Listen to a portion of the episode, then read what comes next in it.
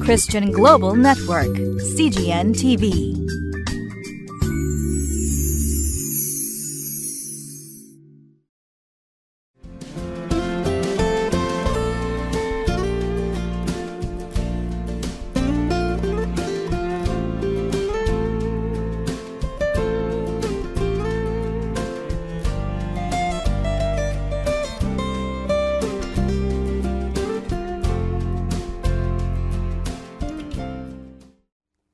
皆さんこんにちは。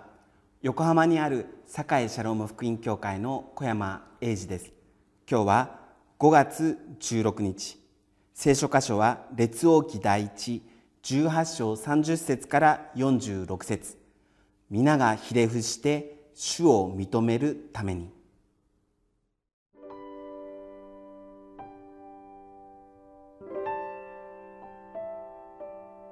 列王記第一18章30節から46節。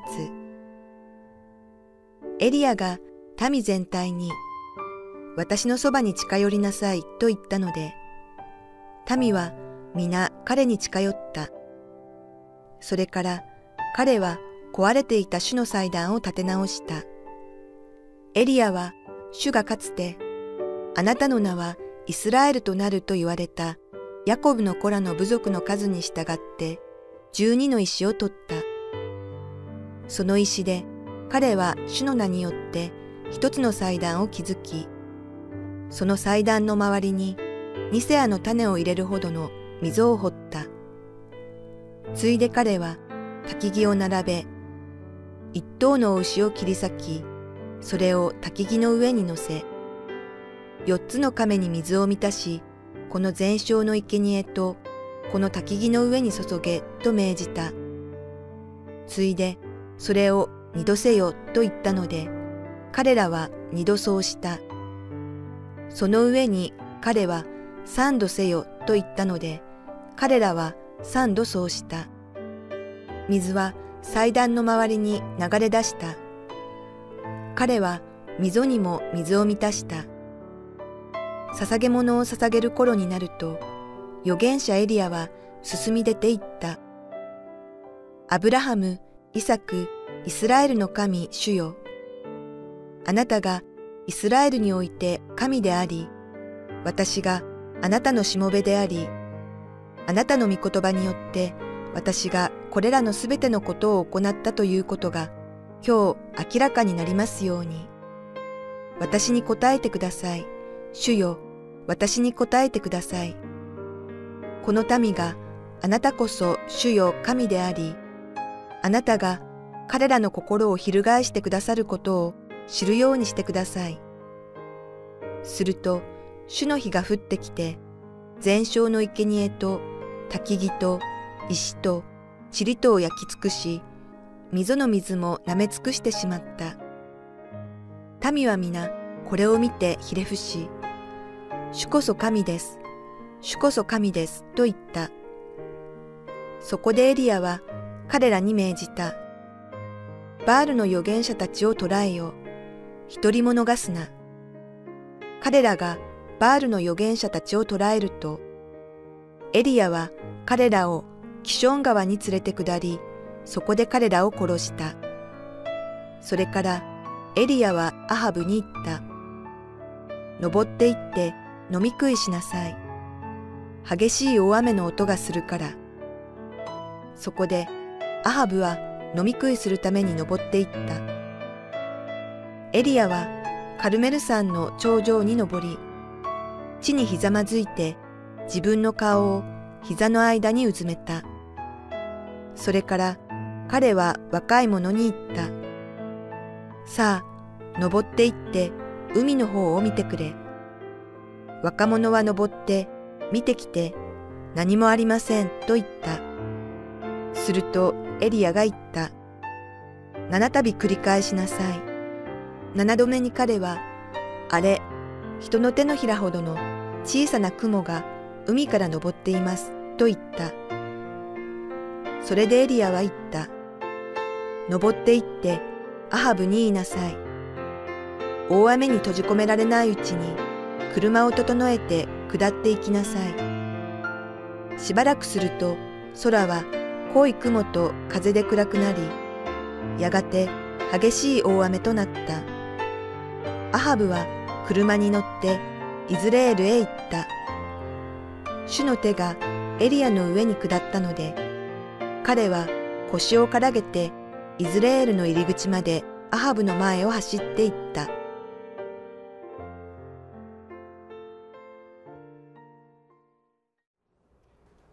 今日の箇所でどうしても引っかかってしまうのはエリアがバールの預言者たちを捕らえて殺したという記事だと思います。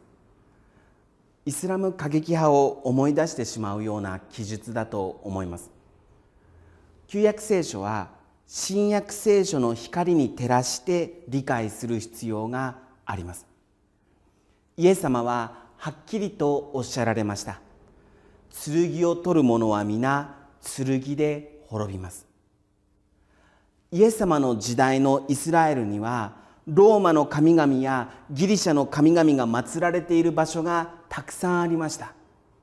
しかしイエス様はそのような人たちを処刑するようにとは一度も言いませんでしたしそのようなテロ組織を形成しようともしませんでした。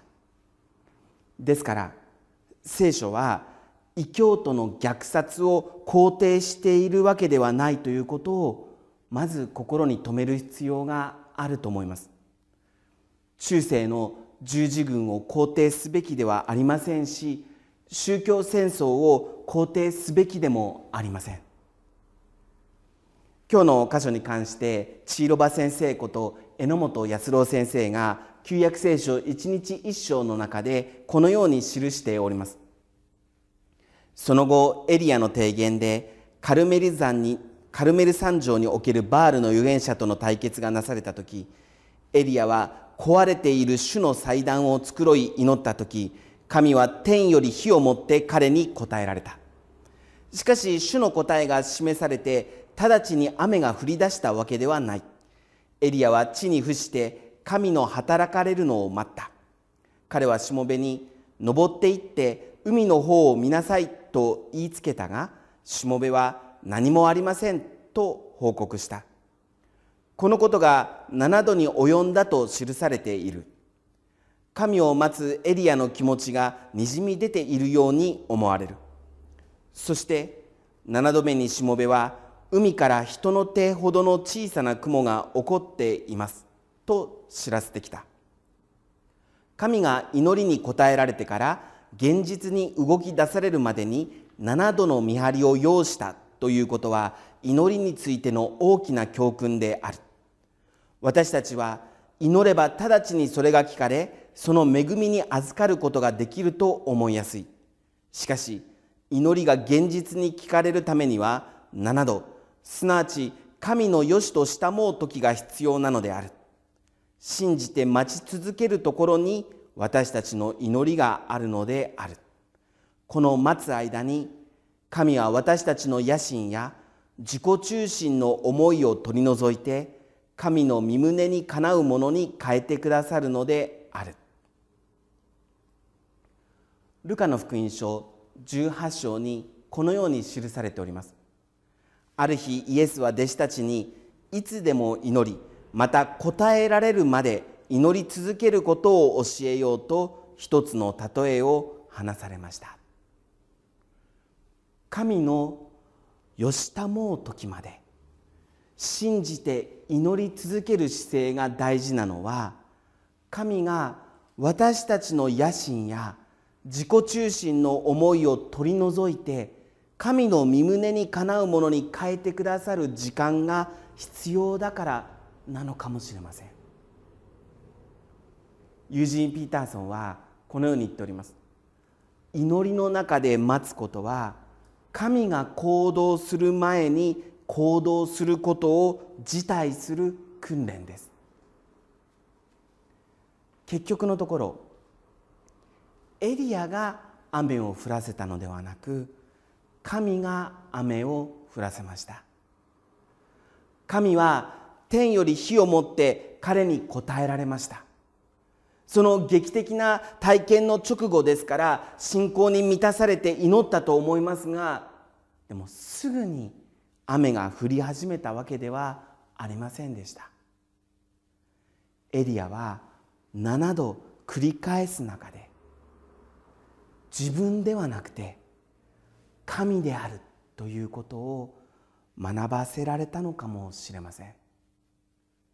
そのような意味で答えられるまで祈り続けるという姿勢はとても大切なメッセージだと思います。20年以上前の話になります。アメリカのバイブルカレッジで学んでいた時私の祈りの一つはクリスチャンミュージックのテープ今はまあ CD がというか MP3 プレーヤーの時代でありますが当時はテープが売られていたわけですがクリスチャンミュージックのテープをレコーディングして音楽伝道をするということが私の夢の一つでありました。4年目の卒業の年神様は確かに祈りに応えてくれました。レコーディングに向かう道の途中大きな虹が見え感動したことを昨日のように思い出します。今思うとそれこそ神のよしたもうとした時が必要だったということだと思います。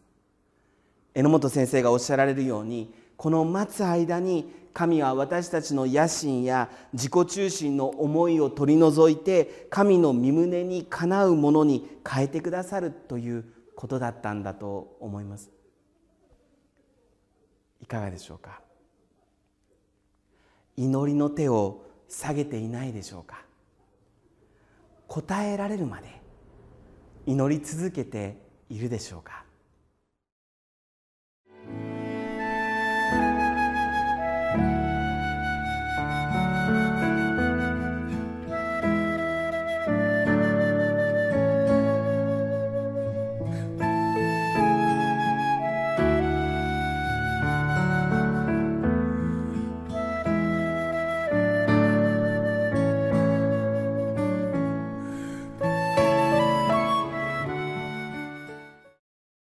今日の箇所をヤコブは引用して次のように言っています。エリアは私たちと同じような人でしたが雨が降らないように祈ると3年6ヶ月の間地に雨が降りませんでした。そして再び祈ると天は雨を降らせ地はその実を実らせました。2002年私は私が牧会している教会を開拓したスウェーデンの教会に感謝の挨拶に行きました。その中で日本宣教会議が持たれましてリーダーシップを当時取られていましたヘニング先生という方がこの箇所を引用してメッセージをされました。日本は不毛の地だと言われます。しかし再び祈ると天は雨を降らせ地はその実を実らせたとあります。雨を降らせ収穫が与えられるようにエリアのようにもう一度祈りましょう。日本のリバイバルを信じエリアのように諦めずに神のよしたもう時まで祈り続けようではないでしょうか。祈ります。愛する天のお父様あなたの皆を賛美します。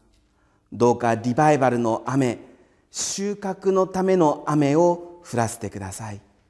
エリアのように諦めずに祈り続けることができますように。主イエス・キリストの皆によってお祈りします。アーメン。